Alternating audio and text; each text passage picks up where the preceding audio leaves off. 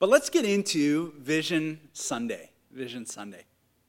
Uh, you might not recognize it, or you might not celebrate this in the way that I do. I'm, I'm pretty invested in this kind of stuff. But this is actually the five year anniversary of our mission statement here at Hinsdale Covenant Church.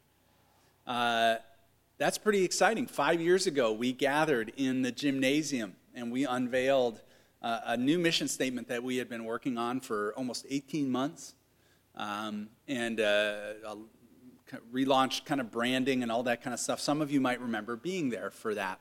I have the mission statement here on a slide just for our uh, to jog our memory. For some of you who have been here for a while, this will be pretty normal for you to hear this, or maybe some of the words will be normal for you. Others may have kind of gone, well, I, I, sort of know what's going on, but I didn't know the full mission statement. The mission statement of Hinsdale Covenant Church is this to be a community that is flourishing together in Jesus Christ by growing, deepening roots, and bearing fruit in faith.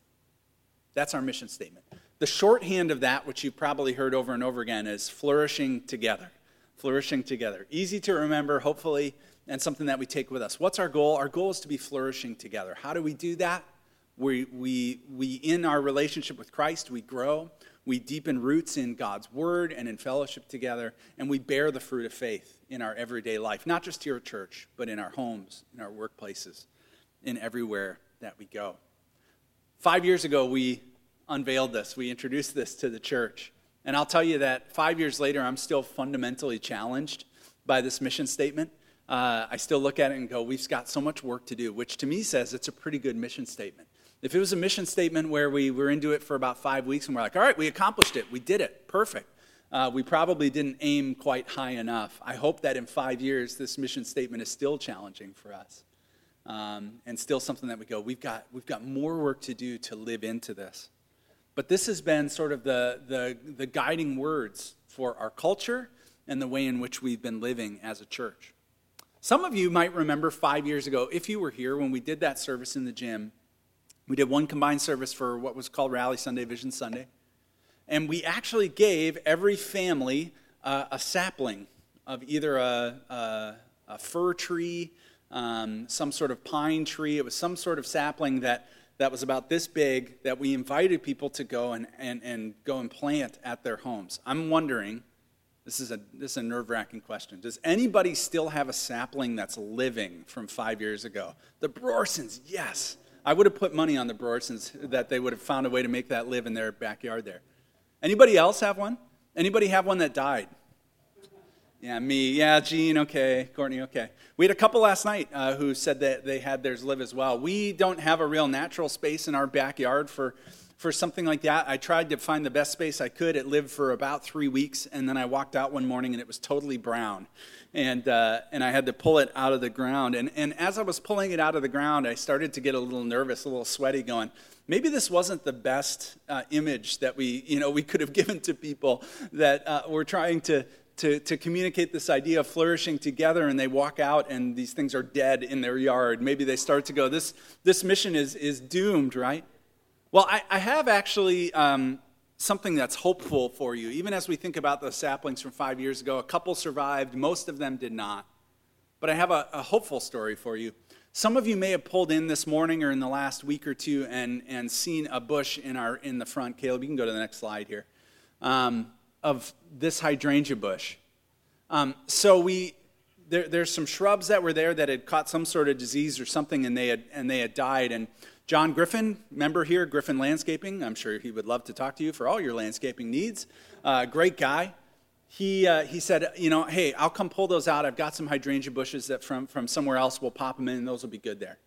And he said, all you got to do, Lars, you got to make sure that thing gets watered. It needs a lot of water. This is not the normal time that you would plant a hydrangea bush, so you gotta you gotta keep that thing watered. And I think my colleagues here, if Carlos was here, I think he would back me up and say, I thought I did a pretty good job. I mean, I was out there quite a bit with the hose on those hot weeks with no rain.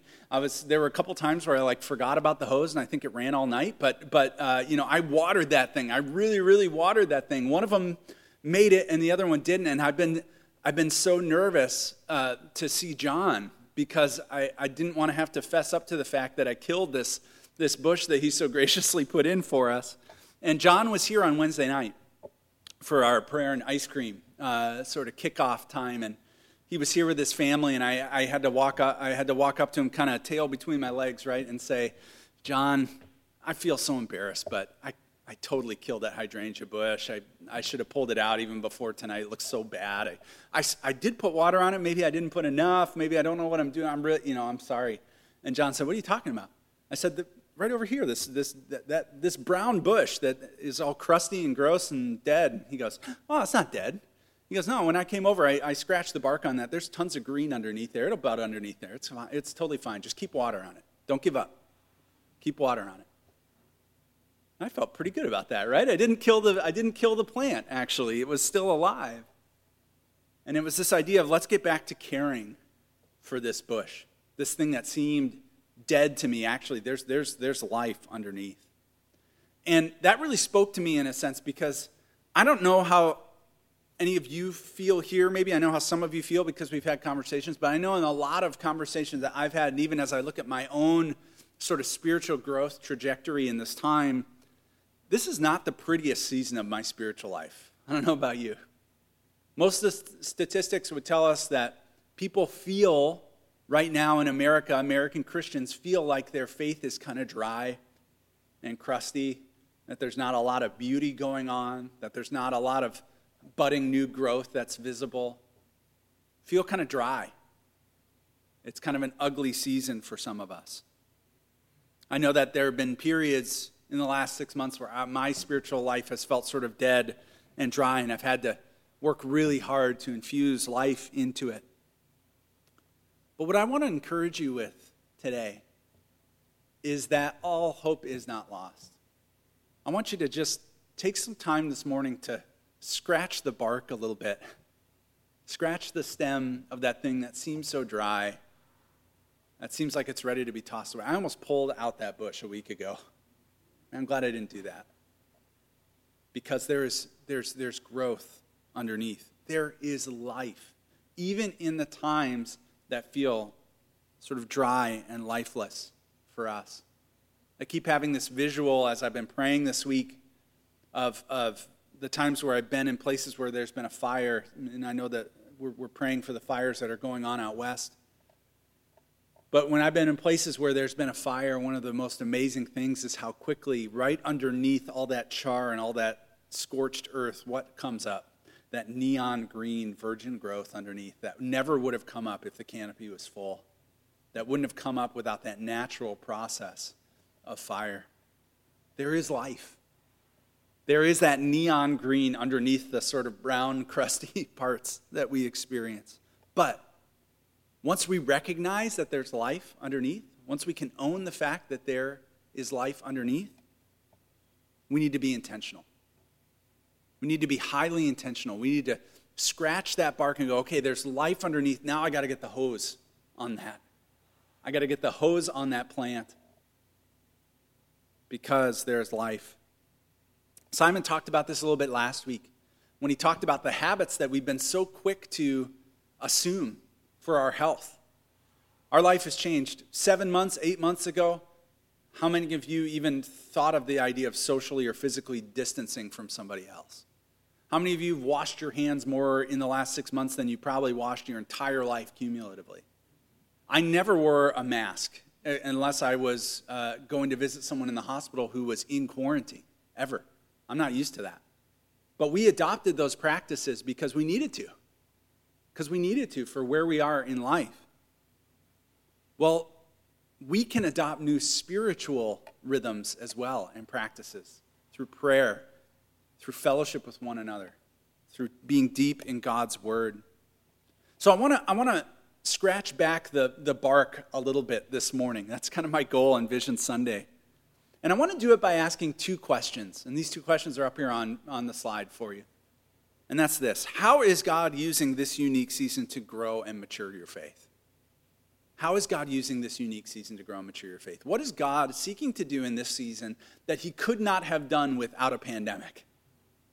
How is God using the environment we're in to, that, to grow and mature your faith? And then the second question who's along with you for the journey? Who's along with you for the journey? And those of you who are observant might see what I've done here with these questions. Flourishing together. There's a flourishing question, and there's a together question. How are we flourishing, and who's with us for the journey?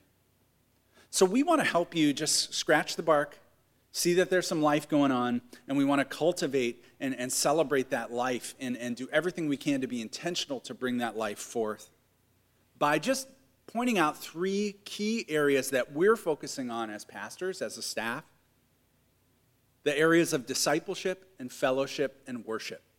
Those are the areas that we are sort of focusing on, and we're asking you all this morning, and those of you are on live stream, you are part of this as well.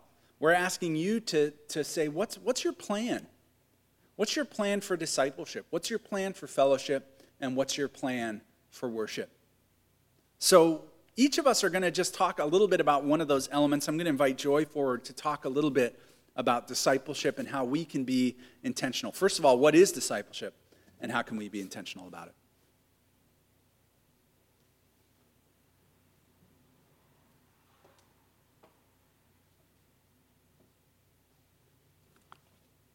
In the conversation about discipleship, I want to start in the biblical text at the end of Matthew's Gospel, chapter 28, verses 16 through the end.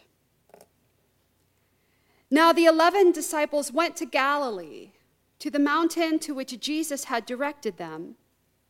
When they saw him, they worshiped him, but some doubted. And Jesus came and said to them, All authority in heaven and on earth has been given to me. Go, therefore, and make disciples of all nations, baptizing them in the name of the Father and of the Son and of the Holy Spirit, and teaching them to obey everything that I have commanded you. And remember, I am with you always to the very end of the age. I'm guessing that most of us have heard this passage before read it before, heard it preached on often, right? This is a, a key passage in the evangelical tradition. Sometimes we call it, you know what we call this passage sometimes? It might have a name in your Bible. The Great Commission, right?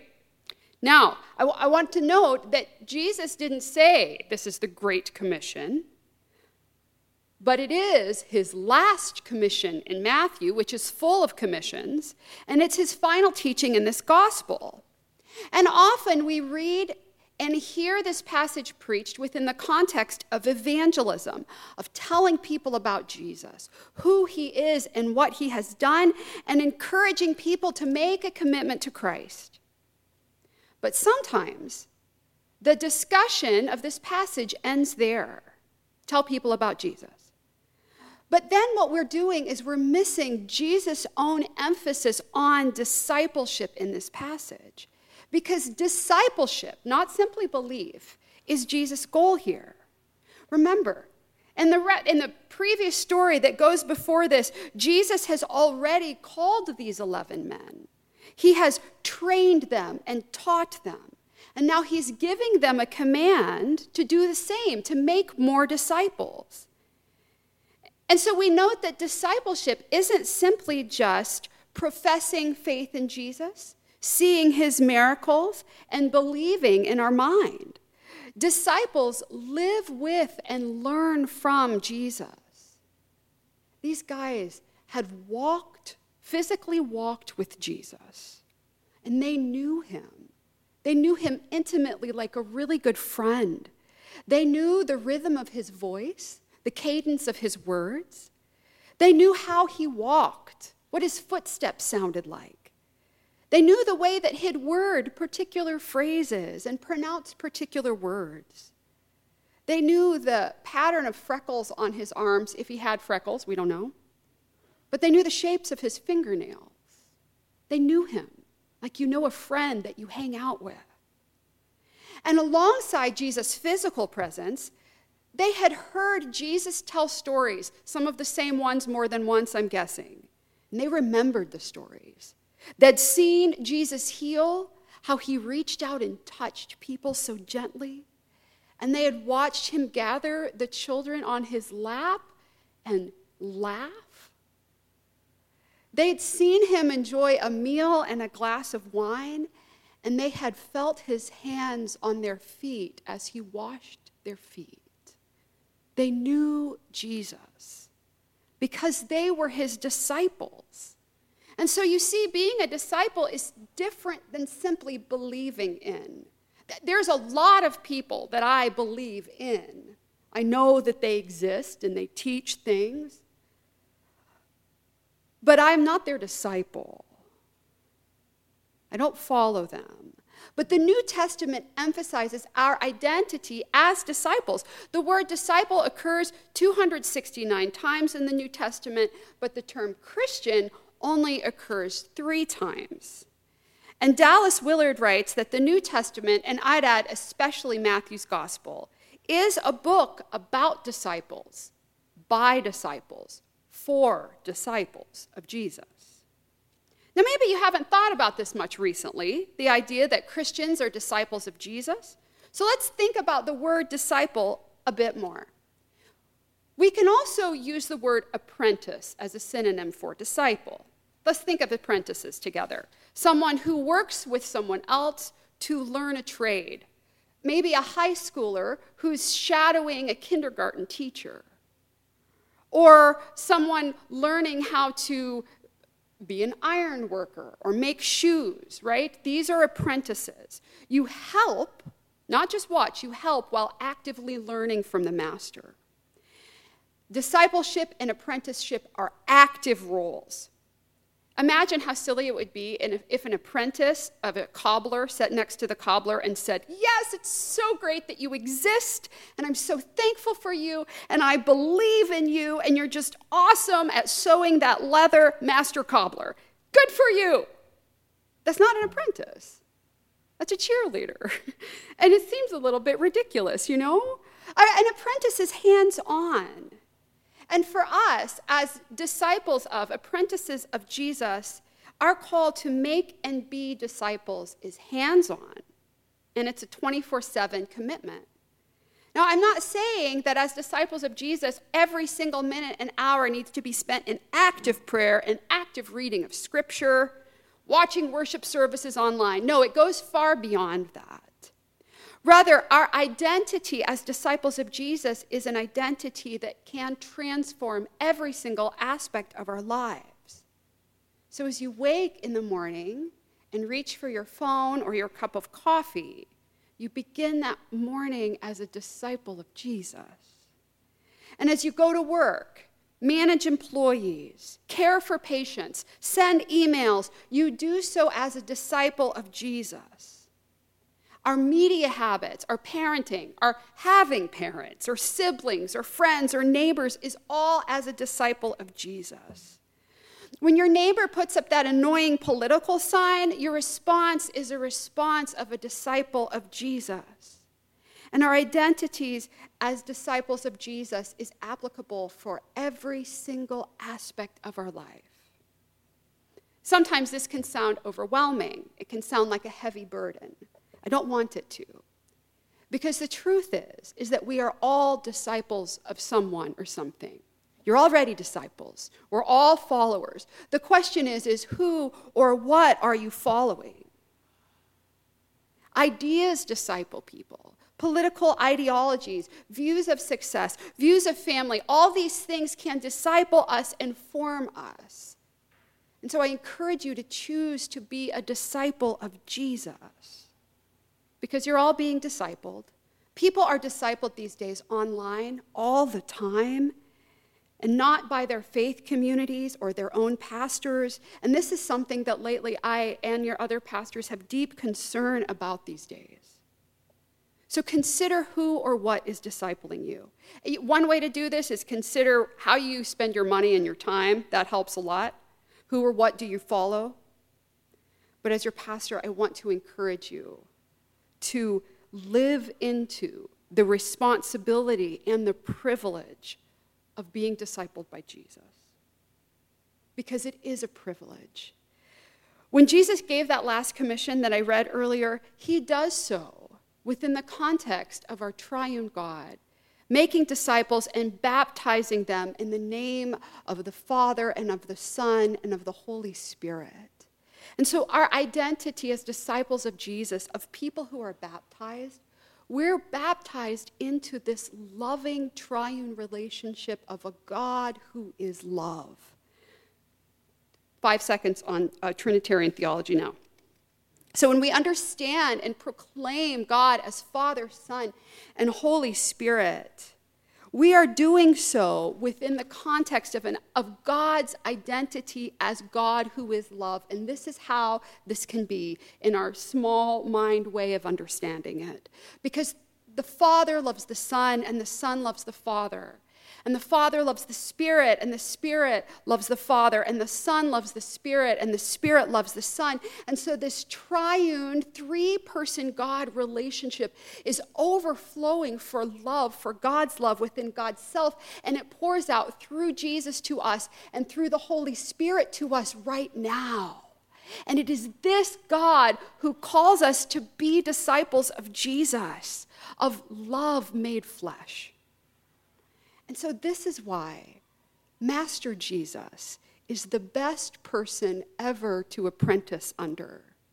Also, in Matthew's gospel, Jesus says, Come to me, all you who are weary and carrying heavy burdens, and I will give you rest. Take my yoke upon you and learn from me, for I am gentle. I am gentle and humble in heart, and you will find rest for your souls. For my yoke is easy and my burden is light. And if you've ever had a boss or a manager or a teacher or a parent who has yelled at you and torn you down, that is not the picture of our Master Jesus. He is completely opposite from that. And I want to be his disciple, and I want you to want to be his disciple too. And so that's part of my work here at Covenant is to encourage and to urge you on as disciples of Christ, to follow Jesus in every aspect of your life, from the morning you wake up to the moment you go back to sleep. And so this fall here, we have some very practical ways to learn how to flourish as disciples of Jesus together. This fall, we have both in person and especially for those of you worshiping online, online options for discipleship groups to grow in our faith and learning in every aspect. This past Wednesday, I started leading an online uh, discipleship group in which we're exploring mental health. What does the Christian faith have to say about mental health? How can seeking Jesus and knowing who God is help us as we seek mental health and also interact with those around us who might be struggling? Pastor Simon is starting an in person group this upcoming Wednesday. This group is great for parents who have junior highers or Club 56 students who want to do something productive while their kid is uh, in their own youth group. So it starts at 7 p.m. It's called True North, and it's on what it looks like for us to submit our anxieties and frustrations to God in the moment. This is really about discipleship of our own character and response. And in October, Pastor Lars will be leading an online option and an in person option of a book, a book discussion that explores uh, Christian faith and politics. Sometimes we don't want to talk about these things because we want to be peaceable, but this is actually an important part of our life as citizens of God's kingdom. And then Pastor Simon will be offering his course later online, and I'll be offering the mental health course in person later in November and December. So we have options for discipleship, and there are men's Bible studies and women's Bible studies that are being formed too. You can read about all of these at hinsdalecovenant.com slash discipleship. You can also sign up there. Courtney will be leading the senior highers and junior highers in exploring what it means to be a disciple of Christ. Because this, this is foundational to a student's life, just like going to high school, right? This is foundational for who they're going to become. And in Sunday Kids Camp, we're going to ex- continue exploring what it looks like to pray to the God who hears through the Psalms. So, discipleship. Discipleship is really important. And I encourage you to become active in one of these options alongside your own practices of prayer and Bible reading and worship to help us walk closer to the loving and the most gentle master ever, Jesus. Will you join us? Will you follow Jesus with me and with us? So I'd like to invite si- Pastor Simon to come up and explore what it means to be rooted together.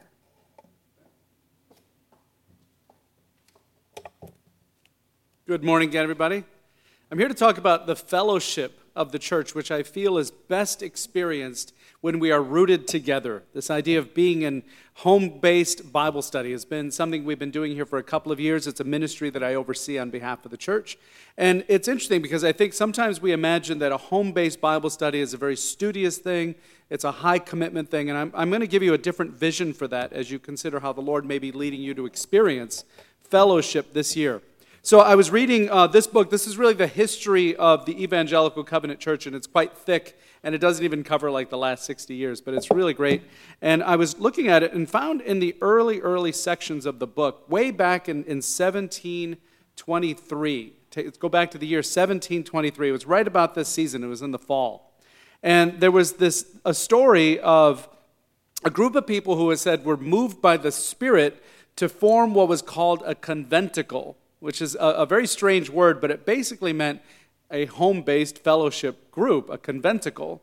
And this was in supplement to their, to their experience in the regular church. See, church had always been sort of institutionalized. And so, what they were doing that seemed radical at the time was just saying, let's gather together in home, let's have a conventicle, and, and just read the word and encounter it and see how the Lord leads us. Um, there's some argument that Jesus was forming a conventicle with the disciples, right? It's a kind of a home based uh, group together. But listen to this account of a conventicle in 1723. So, as a group of people moved by the Spirit to form a conventicle, it was led by this army officer, a Swedish army officer, uh, Per Cederspar. And he gathered a group of friends, it says, and they traveled out of this parish near Stockholm. And it was right about August 24th or 25th in, in the year 1723.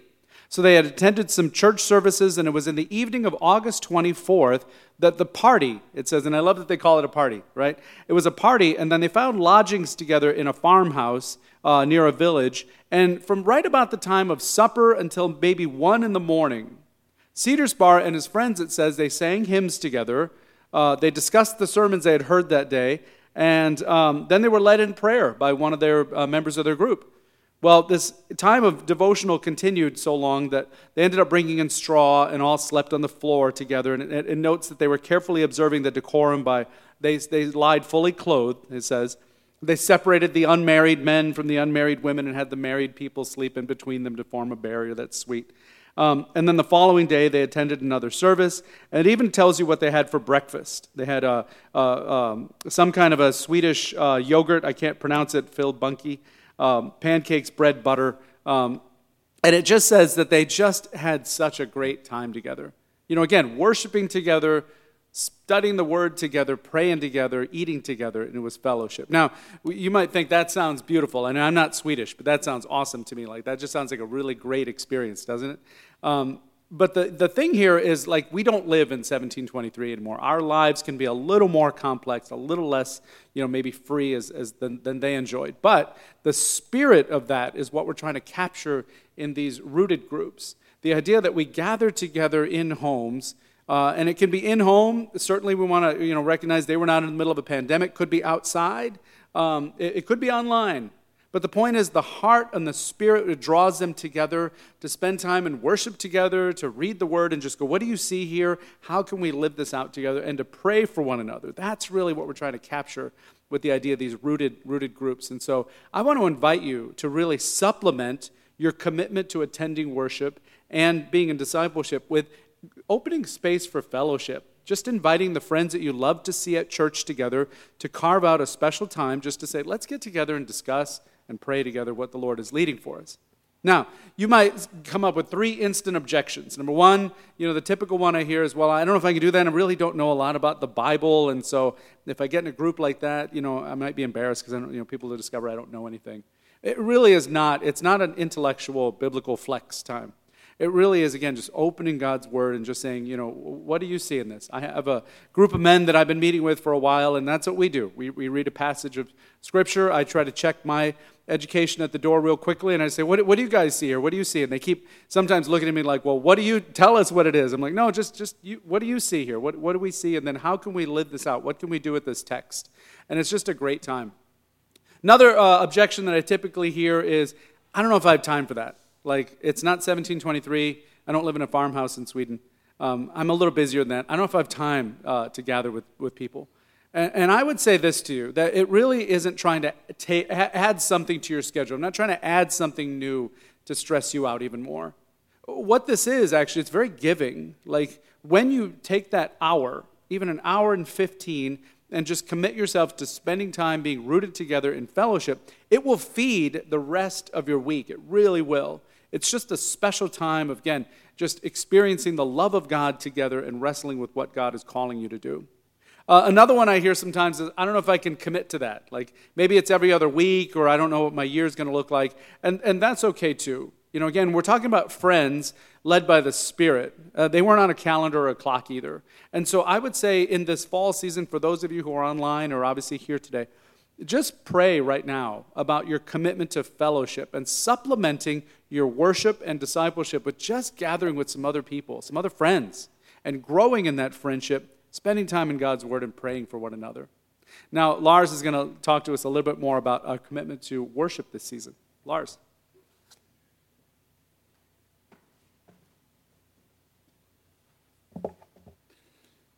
So, discipleship and fellowship and worship. Here's the good news you're already doing worship. You showed up today, you, sh- you logged on to the live stream. Way to go. Um, and I hope that this is part of your plan for worship in the year ahead. Hebrews 10 gives a command. It says, Don't neglect the opportunity to meet together. And what we've done here, as you already know, is we've tried to accommodate the the shifting realities that we face by having three different services, in-person services over the weekend, two on Sunday mornings here, 9 and 10.30, and then we also have our outdoor service on Saturdays at 5 o'clock. Had one last night. It rained almost all the way up till 5 o'clock, and then it rained like the minute we finished. So God was taking care of us yesterday. Um, and then we have our two live stream services at 9 and 10.30 that if you, for whatever reason, can't get there early enough to log on to those you could watch later on in the day or in the week. We want to make sure that we give you an opportunity to gather together as we can. Because this, what we're doing here, is unique. This is not replicable in other areas of my life.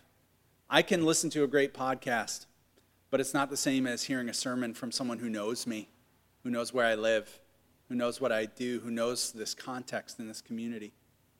I can listen to great worship music or or hymns over in, in, in my home or in my ears and with my, with my headphones. But it's not the same as being here and, and feeling the organ, right? Feeling it and, and singing, even with a mask. That's not something I can replicate in other parts of my life. We can connect over Zoom or see maybe one or two of one another around town. It's not the same as being in the same space. So this is this is a unique gathering each and every week. And even those of you who are on live stream, we want to say you're part of this gathering and we're so glad that you've made this commitment. So we want you to come up with a plan to be here. To be here every weekend. Show up in one way or another. Don't neglect the opportunity to gather together. And what we're going to do is, is work this fall on a couple different themes that I think are going to help us in our unity together and they're going to help us continue to catch the vision that God has for us. Starting next Sunday, we'll begin a six week series called The Blazing Center. The Blazing Center. This actually comes from the denomination, from the Covenant Church. They have asked each and every Covenant Church to spend some time this year in a sermon series around the Holy Spirit, the ministry of the Holy Spirit, so that as a denomination, we're focused on the centrality of, of, of that conscious dependence on the Holy Spirit in our lives the blazing center.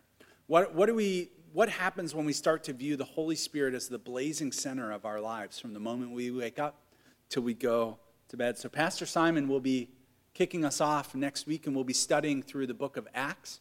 Next week, we'll also have available to you a devotional book where you can read through the book of Acts in 28 days, 28 chapters, 28 days, uh, so that we can read and start to track the ministry of the Holy Spirit through that book together. Then, after the Blazing Center, I'll be doing a sermon series in uh, November uh, called We Want a King. This will be focused on the uh, realities of this election season that we're in and the political divide that we face, where it seems like it's so difficult to have civil conversations where we feel so divided. Well, we're actually going to look at some, some history of that in Scripture, of the united and the divided kingdom of Israel, um, and the people's desire for a king. An important series that we hope that you will look forward to and invest in when it's time. So, these are some of the things that you can look forward to as we worship together. And we will continue to try and create this unique gathering uh, that can't be replicated elsewhere. So put these things together discipleship, fellowship, worship. What do you have? You have faithful and consistent care. This is like going out to the bush that seems dry and dead and continuing to water it, scratching the bark and going, Yes, there is life underneath here. So let's continue the maintenance and the care of these things, of our spiritual lives. How are you being discipled? Who's along with you for the journey? And how are you worshiping? Those questions of how does God want to grow your faith and who's with you for the journey? Our text to close. This is the text, Ephesians 3 14 through 19, that we actually used uh, on that five years ago when we, when we rolled out this mission statement. It says this For this reason, I bow my knees before the Father. This is Paul, by the way, to the church in Ephesus, his prayer, from whom every family in heaven and on earth takes its name. I pray that according to the riches of his glory, he may grant that you be strengthened in your inner being with power through his Spirit, and that Christ might dwell in your hearts through faith as you are being rooted and grounded in love I pray that you may have the power to comprehend with all the saints what is the breadth and length and height and depth, and to know the love of Christ that surpasses knowledge, so that you might be filled with all the fullness of God. We want to echo that prayer as well. That this might be a time of strengthening through the Spirit. We're going to begin to talk about the Spirit next week. That Christ might dwell in your hearts. When I think about Christ dwelling in my heart, I don't want you to think about, you know, some little mini figurine that's floating around there. What we're saying is that Christ is near to us and present. We pray that you might have a sense of his nearness in your life and that you might be rooted and established in discipleship and fellowship and in worship. And then, the end of this prayer, all these things together, why do we do this? So that you might know that God loves you so much. That God loves you so much he loves you so much that even in the dry and, and, and difficult times in our life, what is He preparing? New growth, new life. This is the God that we serve through Jesus Christ. So I'm going to invite my friends forward. And each of us are going to just pray for these elements that we've talked about today as a prayer of consecration over you. Would you pray with us? Lord, I do pray for our worship our gatherings here on Saturday nights and Sunday mornings that they might be unique, that they might be holy ground for each and every one of us to be saturated in your word, to gather together in musical worship, to be challenged and, and, and sharpened through fellowship. Lord, we know that there are so many impediments to, to true uh, gathering for worship right now. But Lord, we know that you're bigger than those barriers. So we ask that you would break down whatever disconnect that we have and gather us together as you will, even if it's through a, through a connection, through a screen. Would you gather us together as your church and strengthen us, Lord, so that we might catch a vision of what you have for us in this year? Jesus, by the presence and power of your Spirit, would you empower us to be disciples who make disciples? Would you bless the work of our hands this fall through these groups that, for ones that have already been established long term women and men's Bible studies, moms group, and then new short term studies that Pastor Lars and Pastor Simon and I are leading. We pray for Courtney's leadership and the lives of the students as disciples of you in their own schools and homes. For Sarah as she leads Club 56, for these in, this in between age of kids to learn what it is like for them, even in their ages, to follow you, Jesus, and also for the children in Sunday Kids Camp that they would be drawn into relationship with you so that all of us can know you, Jesus, that we can learn from you and follow you in an active way. And I, I pray that your spirit will move in our congregation, those who are here today and those who are online, and prompt them to sign up for groups to learn together. People are always disciples of you together in a group, just like those 11 were on that mountain so long ago. So would you form groups here, Jesus, by your Spirit, and bless us?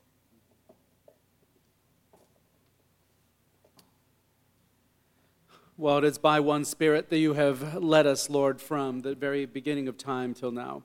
And it's that Spirit that's always been calling us to gather together in fellowship, which is the Christian way of saying friendship. To be honest with each other, to sit together, to eat together, to, to look at your word, consider its relevance in our lives to pray for one another and celebrate where you have blessed us and to intercede where we have, we have needs and questions. Lord, that's, that's what we need to continue to develop that fuel of the fire within us. And so, Lord, would you call many friends now, uh, in the same way that you called that gathering back in 1723, to enjoy that experience together. And Lord, this is a work that I cannot do. I cannot make groups happen. It really is about people coming forward and saying, I really want to be enhanced in my worship and my walk with, with uh, uh, being rooted together. So, Lord, will you do that work? And we thank you again for the way that you're always at work in our hearts. We receive you not with, with any sense of condemnation or guilt, but really encouragement and love. We thank you, Lord Jesus, for showing us that way. In your name we pray. Amen.